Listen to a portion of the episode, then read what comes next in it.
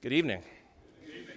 Good to see everybody out here tonight. Hope that we can talk about some things that will be helpful to you in your Christian walk. Uh, Wednesday night, Ronald Strong gave a class on Psalm 52, and I felt it my responsibility as his son in law to get up here. And no, I'm not going to issue any corrections. I do that to scare Ronald for fun. Um, Ronald taught a class on Psalm 52 on Wednesday, and it, he talked about how it dealt with a story from 1 Samuel, a story about David approaching Ahimelech to get the showbread out of the uh, tabernacle at the time as he was on the run from Saul, and all that kind of transpired with that, with Doeg the Edomite, and uh, he did a great job with it. Uh, I wish I could say it inspired me to do this sermon. I'd already been planning on it, but I'll say it gave me courage to do this sermon because, as Ronald put it, I like the words that he used. He said, That's just a morally complex story. He said, There's a lot of things going on there, a lot of faults, a lot of sin happening.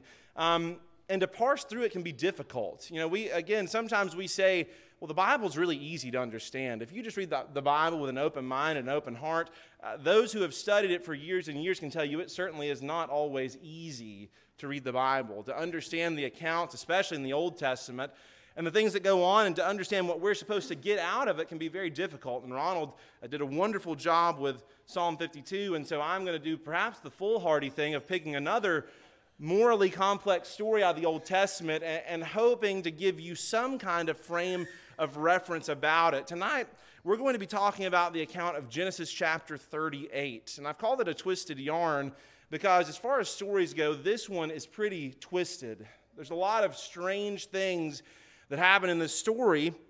It's very likely, if you've ever tried to read the Bible in a year, that you've been working your way through Genesis, which is uh, to an extent easier than Exodus, which is to a far extent easier than Leviticus. But you're reading through Genesis and you're kind of following along with the story. You get to Genesis 38 and you say, I have no idea what to do with any of that. That just seems weird. That seems like a strange story. I just really don't know what I'm supposed to get out of that, what God's trying to tell me through this story, and I don't claim to have all the answers about it. Tonight, you may have never heard this story before, but you will. You'll hear all of it tonight. You're going to hear it a couple times, and I at least hope that by the end, you will have inter- internalized this account in God's Word, regardless of whether I can shine any light on it for you. But we are going to try to give a few vantage points to look at it from, and hopefully, we can gain some appreciation for the God that we serve and the grace that He gives to us all.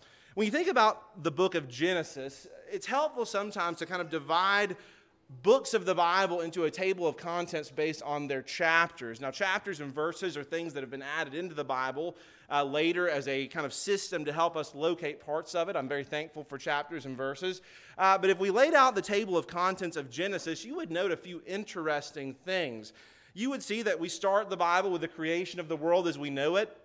We would follow it with what I've just titled Adam, Eve, and Children. We have the story of the first man and woman, their fall, the children they had, and kind of the continuation of mankind on from the Garden of Eden. You would come to chapters 6 through 10 with the flood and Noah being saved through water, as Brother John mentioned in his sermon this morning.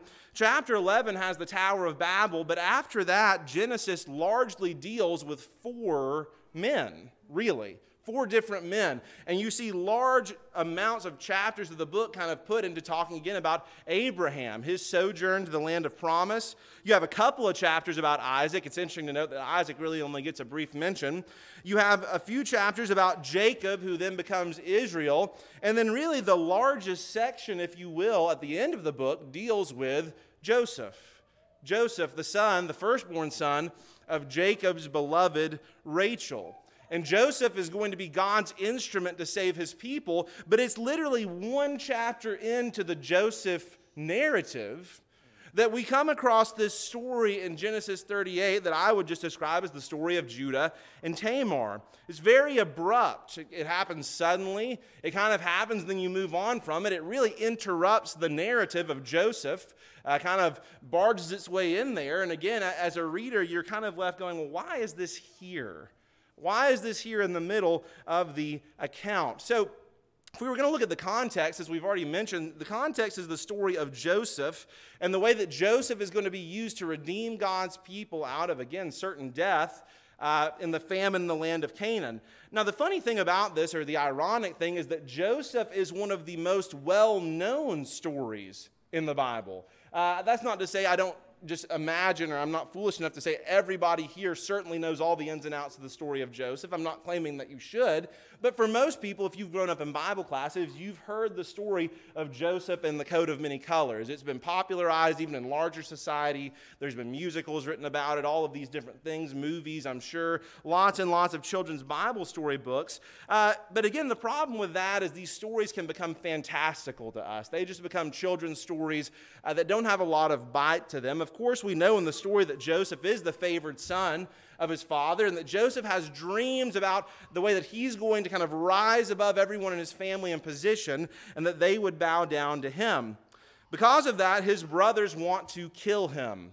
His father sends him out to his brothers in the field, and they make a plan to say, hey, let's just kill him and throw him in a pit and be done. Then we'll see how his dreams do then once he's dead.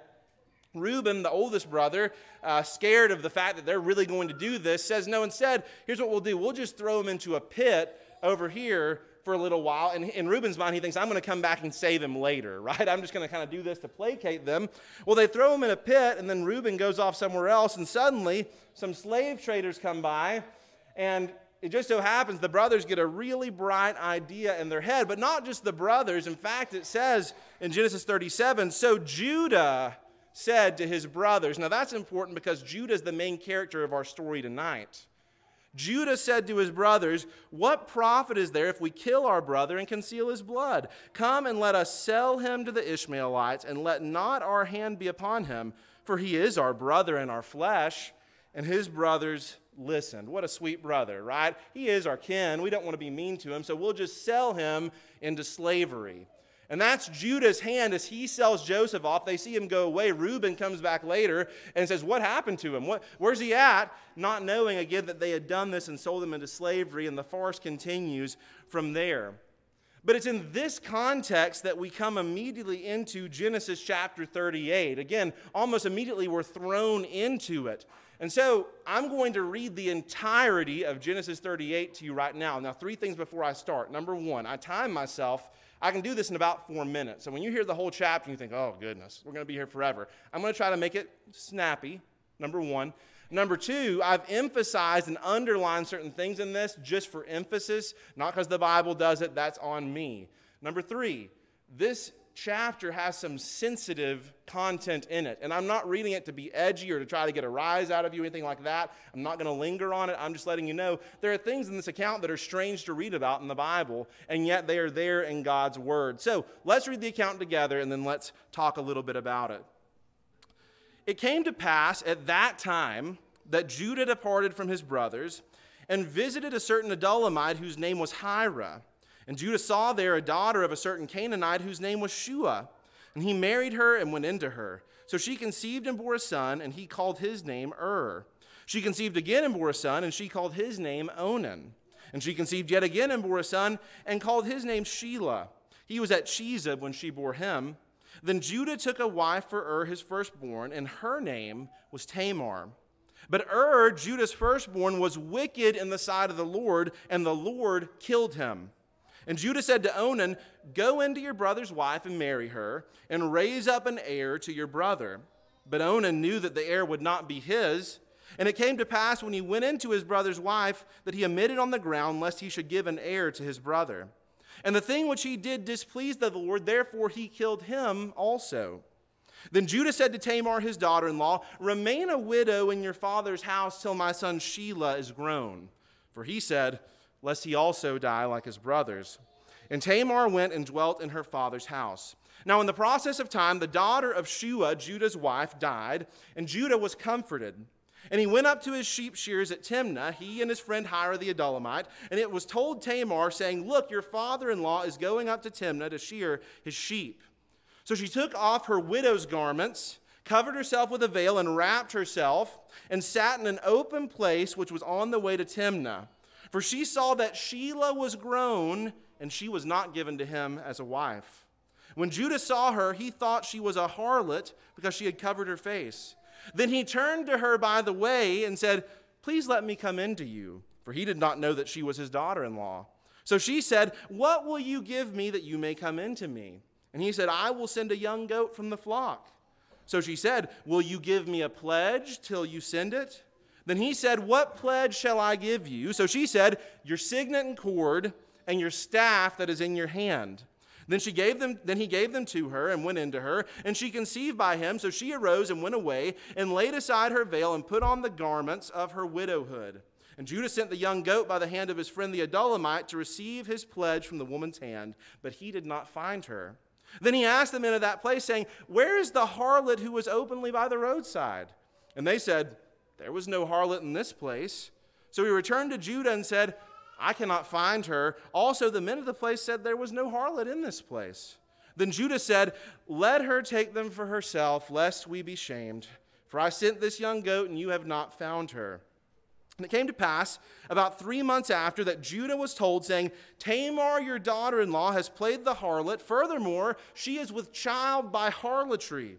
So Judah said, Bring her out and let her be burned. When she was brought out, she sent to her father in law, saying, By the man to whom these belong, I am with child. And she said, Please determine who the, whose these are the signet and cord and staff. So Judah acknowledged them and said, she has been more righteous than I, because I did not give her to Shelah my son. And he never knew her again. Now it came to pass at the time for giving birth that, behold, twins were in her womb. And so it was when she was giving birth that the one put out his hand, and the midwife took a scarlet thread and bound it on his hand, saying, This one came out first. Then it happened as he drew back his hand that his brother came out unexpectedly, and she said, How did you break through? This breach be upon you. Therefore his name was called Perez. Afterward, his brother came out who had the scarlet thread on his hand, and his name was called Zerah. You with me so far? Sticking with me on the chapter, right?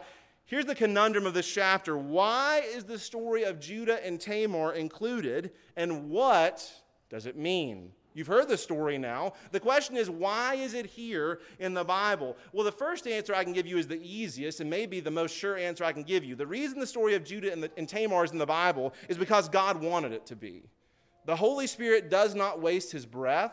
We don't have things in the Bible that we're not supposed to have. We have exactly what God wants us to have. And so we don't need to lose any sleep over going, why is this strange story included? It's here because God intended for us to have it. But that doesn't make it any easier when we're trying to figure out what to do with this account. The first thing we might ask is, well, what's the moral of the story? it's one that would be kind of hard to suss out, right? There's some pretty easy stories in the Bible when it comes to figuring out the moral of them. I used to watch Veggie Tales when I was a kid, and they always had a Bible story and a nice moral to go along with it for you to learn. I never saw Veggie Tales on this one. I'm just going to say it. There wasn't one that took this one and kind of simplified it down with an easy moral, right? What is it? It's hard to know. Well, what about the application of the story? It's hard to really apply it, right? Something about prostitution, levirate marriage, right? Uh, you know, giving pledges. There's not a lot of applicable things for us in our everyday life when it comes to this story. So maybe the person just kind of throws up their hands and just says, well, it's just here because it happened, right? God wrote it down because it happened, and so that's why it's here. Well, there's a few things that are, that are wrong with that. One is this. I think that some people think the Bible and the Holy Spirit is kind of like a video camera. He was set up there, and as things happened and transpired, they were just written down verbatim as they happened, and then you went on with your life. Well, the, the fact of the matter is, as we look at the accounts of the Old Testament, there's lots and lots that we are not told. There's lots and lots that aren't given to us because, again, if you were going to write the events of every single day and every single happening in the life of Jacob or Joseph or Moses or any of these people, the books again would fill an entire room, not just the small Bible you can hold in your hand. God gave us specific things, not a camcorder book. The things that He gives us are there because they're important and they're supposed to be there. Well, someone could say, well, maybe it's not a camcorder, but what this account is doing is it's just showing us sin. It's showing us the sin of Judah, and it's showing us that Jacob's sons had fallen into sin after what they did with Joseph. Well, I think that's part of it for sure. But at the same time, the Bible does this a lot more quickly. For instance, we know that Reuben, the oldest son of Jacob, was also guilty of sin. You may remember that it notes that he slept with his father's concubine, he slept with his father's wife. Do you want to see what amount of time the Bible gives to that understanding? Look at this. In Genesis 35, then Israel journeyed and pitched his tent beyond the Tower of Eder. And it happened when Israel dwelt in the land that Reuben went and lay with Bilhah, his father's concubine, and Israel heard about it. Now, the sons of Jacob were 12, and it just passes right over it, right? It's literally one verse that's spent. We don't have any dialogue between Reuben and Bilhah. We're not told any of the ins and outs of this rendezvous, anything that happens with it. It just passes over it very quickly. And so, again, I think it's very important. There's a reason why we're given such a lengthy account when it comes to the story of Judah and Tamar. One thing I will say with this story that's helpful for me is this when it comes to studying the Bible, Bible, Bible study itself is like digging down to the bottom of a well that opens up into a bigger well, that opens up into a bigger well. And the more you learn, the more you realize what?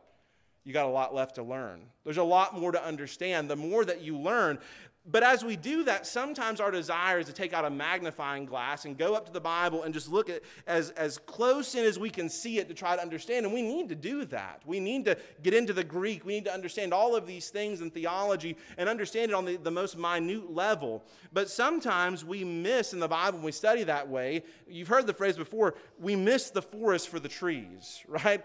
With a story like this, there's a lot of different elements going on. But as we try to understand it, sometimes it all just blends together for us. We say, I don't, I don't see the point of this story. There's just a lot going on. And, and again, we miss the forest, the big picture, because we're too distracted by all the trees that we're looking at. And so, in four slides, if you'll stick with me again, four slides, you've heard the story. Now, I want to briefly recap it, the summarized version, the Cliff Notes version, if you will. Maybe you use some of those back in school. Well, here's, here's the compact version of the Judah and Tamar story. Here's what happened. First, Judah marries a Canaanite and bears three sons. Now, if you read the Bible, you know that usually an Israelite marrying a Canaanite is what? It's a red flag. That's a red flag right at the start of the story. But he marries a Canaanite, and he bears three sons. And then he takes Tamar as a wife for his oldest son. After that, Tamar's husband, Ur, is put to death. God strikes him down because of his wickedness. We're getting a little clue into the father that Judah was. What about his sons? They weren't good people. So wicked that God would actually strike them dead on the spot. Judah then commands Onan, his second son, to sire a son for his brother. This was called levirate marriage. They practiced it under the law of Moses later. But even here, it was understood that the brother would give a child to the wife so that that line could continue in the name of the brother. And without going into gruesome details, Onan is a very selfish person. He wants Tamar for one thing. He's not interested in giving her a child. He's not interested, interested in being responsible for her or any children they bear. He wants her for one thing. And because of that, God strikes him dead too. Judah then deceitfully withholds his youngest son from Tamar. He says, Hey, she's a black widow. She's eaten through two of my sons. I'm not going to give her a third one. And he tells her to go as a widow to her father's house. Well, it's after this that Judah's wife dies, and it says he is comforted. Tamar sees and hears that this has happened, and she perceives that she has been cheated by Judah on not receiving Shelah as her husband. And so Judah goes to Timnah, and Tamar knows exactly what to do. When she hears where he's going, she goes, I know what I'm going to do. And so she poses as a harlot, and Judah solicits her. That says something about Judah's character, doesn't it? That she knows if I dress as a, as a harlot, as a prostitute, and I sit in this spot and he goes by, he won't be able to help himself. That's just the kind of man he was, and she knew it. As a pledge for sending her a kid, a, a young goat, Judas gives her three items. She says, You're going to give me a goat. Well, I need a pledge that you're going to do it. And so he gives her three items. He gives her his signet, his cord, and his staff. Well, after this meeting, Tamar conceives and she returns to her father's house. Judah sends the goat to retrieve his pledge, and yet Tamar's nowhere to be found. And so Judah says, I'll just let her keep it. Just let her keep these things. Judah hears that Tamar is pregnant, and he says, Burn her. Bring her out and let's burn her right here for her harlotry. Tamar sends the three items to Judah to identify who the father of her child is. The father of my child is the man that these belong to. And Judah says, She's been more righteous than I. I've been unrighteous in this situation. Tamar gives birth to two twin boys, Zerah and Perez.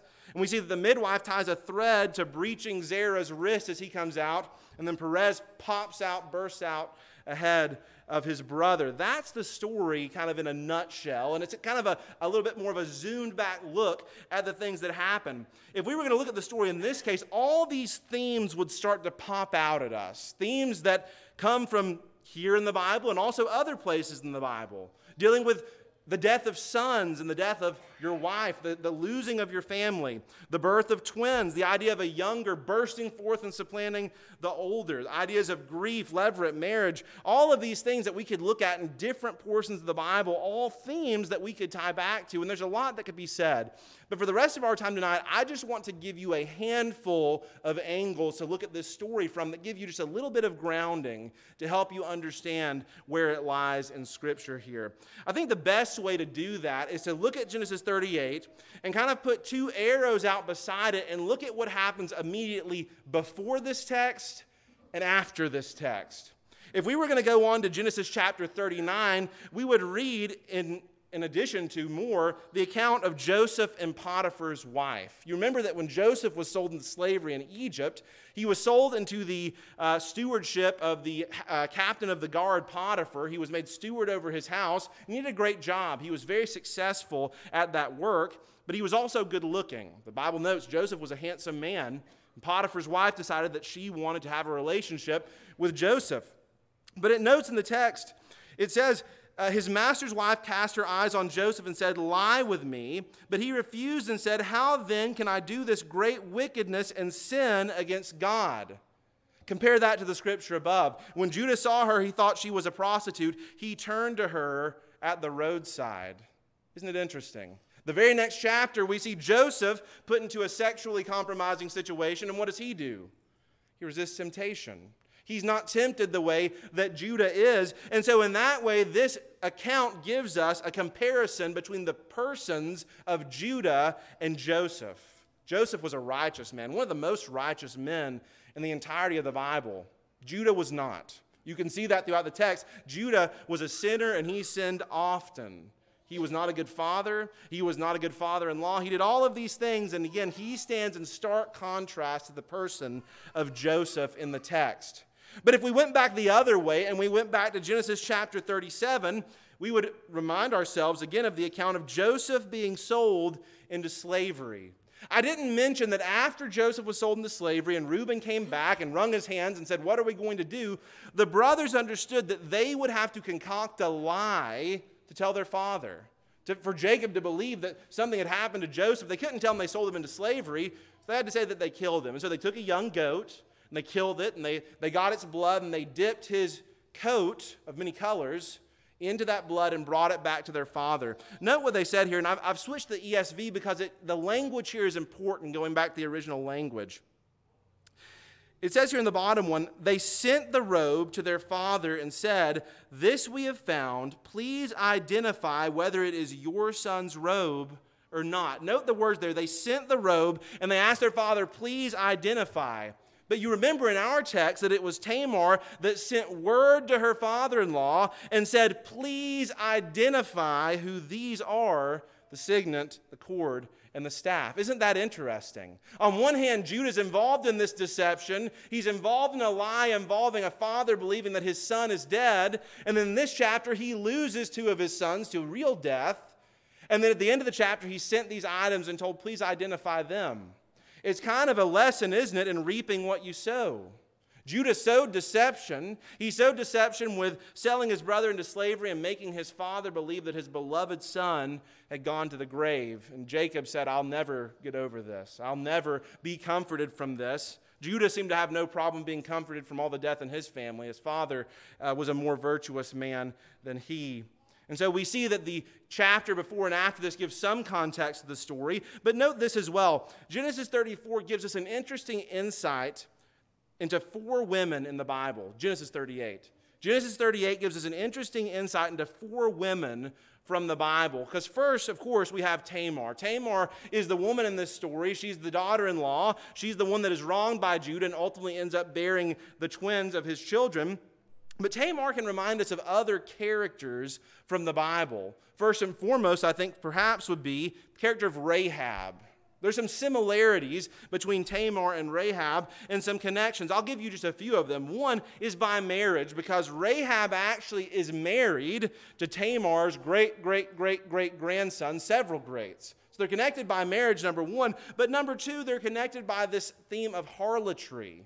You have Tamar that appears to be a, a, prostitute. She dresses up as a harlot to try to, to trick Jacob. And then you have Rahab, who's known as Rahab the harlot. I've always felt bad for Rahab. That's what she's remembered as. That's her title, right? Rahab the harlot. And yet that's a connection that ties them together. They're also tied together by that scarlet cord, aren't they? Remember in the story, the account, you have the scarlet cord that's wrapped around the child's wrist. And we also know that Rahab, as the inside agent in the walls of Jericho that hid the spies, they told her, You'll be saved out of the city as long as you hang what from your window? Scarlet cord. It's an interesting connection. The only place in the Bible that you'll find that scarlet cord is, is in these two accounts. But we can add another person to that list when we think of Ruth.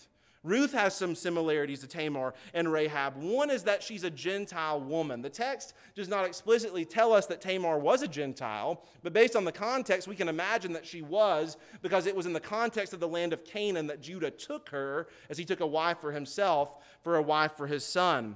So Tamar, Rahab, and Ruth, very likely all were Gentile women married into the Israelite family.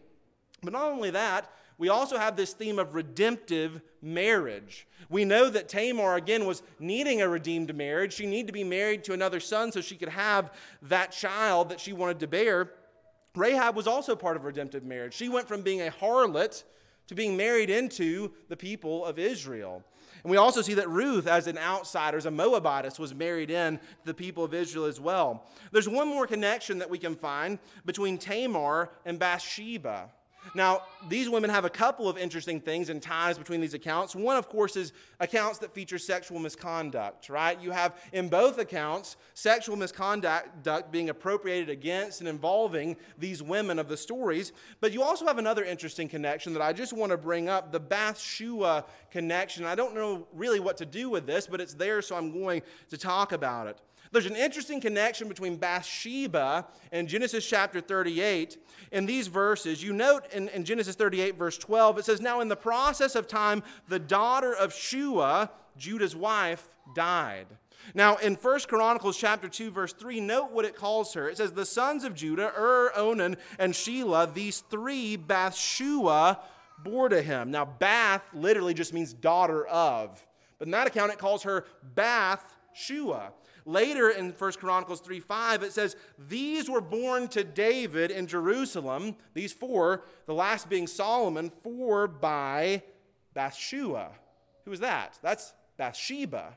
But in this account, it calls her Bathshua. It gives her the same name a chapter later as was tied to Judah's wife. Again, just an interesting little nugget here that's tying these two accounts together in some way. And so, again, as we look at this, we see these four women are tied together into this account. They're kind of all part of scandalous stories, minus Ruth, if you will. Yet this account pulls parts of all of them back to our memory. We're going to come back to them in just a minute. But to, to close, really, I want to talk about what I think is the most helpful, totalizing view of Genesis chapter 38. And to me, the theme of Genesis chapter 38 and the scope of all the rest of the book is God's grace toward Judah. The story of Genesis 38 is a story of grace toward the man Judah. I want to focus just for a second on the pledge that Judah gave to uh, Tamar when he was going in to solicit her. You remember that Judah gave her as a pledge his signet, his cord, and his staff. What do these three objects represent? Now, I'm not trying to do that in some strange uh, typology way of saying, well, the staff represents this and, and the signet represents this. I'm saying in the old world context, these items had a connotation. And they had a connotation of objects of authority. Judah's signet, his stamp, if you will, is what would have been his signature on any document, on any deal, on anything that he would have ever done as a man of business. That signet showed that it was his authority by which he did that. Same thing with his cord, along with the staff. You think of a king with a scepter, uh, with a rod, with a staff. Those are objects that back then would have been tied to authority. What was Judah willing to give those away for? A moment of pleasure uh, one chance encounter with a prostitute. He was willing to risk these things and give them away. And the sin of Judah in this way reminds us of the sins of so many of his forebears. I think of you know, his uncle Esau, who was, again, had the birthright. He was the firstborn. He was willing to give it away for a bowl of soup. He was willing to do that. You think about Reuben, again, the prince, the firstborn, who just for a fleeting moment of passion with his father's concubine was willing to lose his birthright as well. And yet, as you go down the line, Judah, the sins he commits in this chapter are perhaps worse than anything. The things he does over and over again should leave us wondering I'm surprised God doesn't strike him dead. Why doesn't God just end his life? Judah should be left with nothing. But isn't it interesting? That by the end of the chapter, those things that Judah had fall right back into his hand. Not only that, he has two children by Tamar. He doesn't end up dead.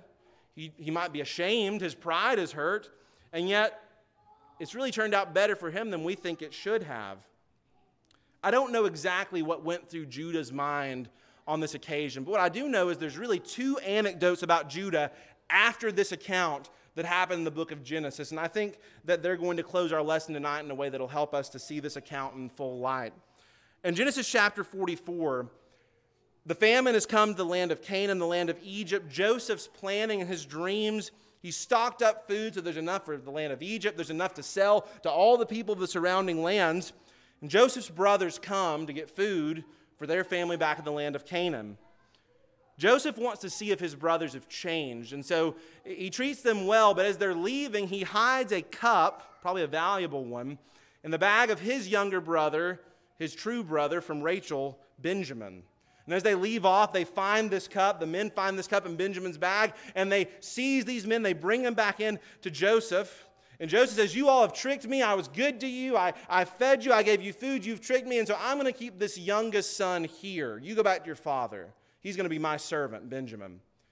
And the brothers know Joseph already didn't want, I apologize, Jacob didn't want Benjamin to go down to Egypt. He said, I've already lost Joseph. Now I'm going to lose Benjamin too. And they said, No, you're not going to lose Benjamin. We'll take care of him. Now Joseph says, I'm going to keep Benjamin. It's in that context that Judah went up to Joseph and said, Oh, my Lord, please let your servant speak a word in my Lord's ears. Please let your servant remain instead of the boy as a servant to my Lord and let the boy go back with his brothers. For how can I go back to my father if the boy is not with me? I fear to see the evil that would find my father. I don't know if it's the events of Genesis 38 that changed Judah's heart. I can't say that for certain, but what I will say is this man seems different than the man we read about in the previous chapter and in the previous chapters. This was a man that was willing to sacrifice himself to substitute himself in Benjamin's stead and stay behind because I think by now he knew a thing or two about loss. He knew a thing or two about what he had put his father through, and now he was willing to do that for his sake. The second an- anecdote is maybe the most surprising, and that's when Jacob is on his deathbed. He's gathered all his sons together and he's prophesying, if you will, about their future, about where they will be in the grand scheme of things in relation to each other. And it's of Judah, sinful Judah, the one we read about in Genesis 38, that he says the following Judah, your brothers shall praise you, your hand shall be on the neck of your enemies. Your father's son shall bow down before you. The scepter shall not depart from Judah, nor the ruler's staff from between his feet, until tribute comes to him and to him shall be the obedience of the peoples. Judah, who was so willing to give away his signet, his cord, and his staff, God says, I give it back to him, and it will not depart. Is that God, the God of all grace, that can take this story, Genesis chapter 38, and the final point on it, as we look at the Bible, is that it's this story that's a building block as we would think of the fact that, and Judah, the father of Perez, and Zerah by Tamar, and Salmon, the father of Boaz by Rahab, and Boaz, the father of Obed by Ruth, and David was the father of Solomon by the wife of Uriah. Note the four women, the four featured in the genealogy. And Jacob, the father of Joseph, the husband of Mary, of whom Jesus was born, who is called the Christ. This story is a building block in the story of our Lord and Savior. God used a twisted story, a twisted happening like Judah and Tamar, to bring about the birth and ultimately our salvation through, through Jesus, his son. The scripture reading tonight was from later in the account of Genesis. It was Joseph talking about what had happened to him, but I thought it fit well. What you intended for evil, God used for good. And out of the great evil that Judah propagated, out of all the things that happened in this account, we see it was for our benefit, for our salvation, that these things happened and were recorded. And so, as you read your Bible, you may come across an account and go, I have no idea what to do with that. It's confusing, it's controversial. I, I just don't know how to make heads or tails of it. Sometimes the answers are hard. You might not always find an answer that satisfies you, but if we study the Bible, we can see that God is good, He's graceful even to sinners, and that He is working for my salvation and your salvation.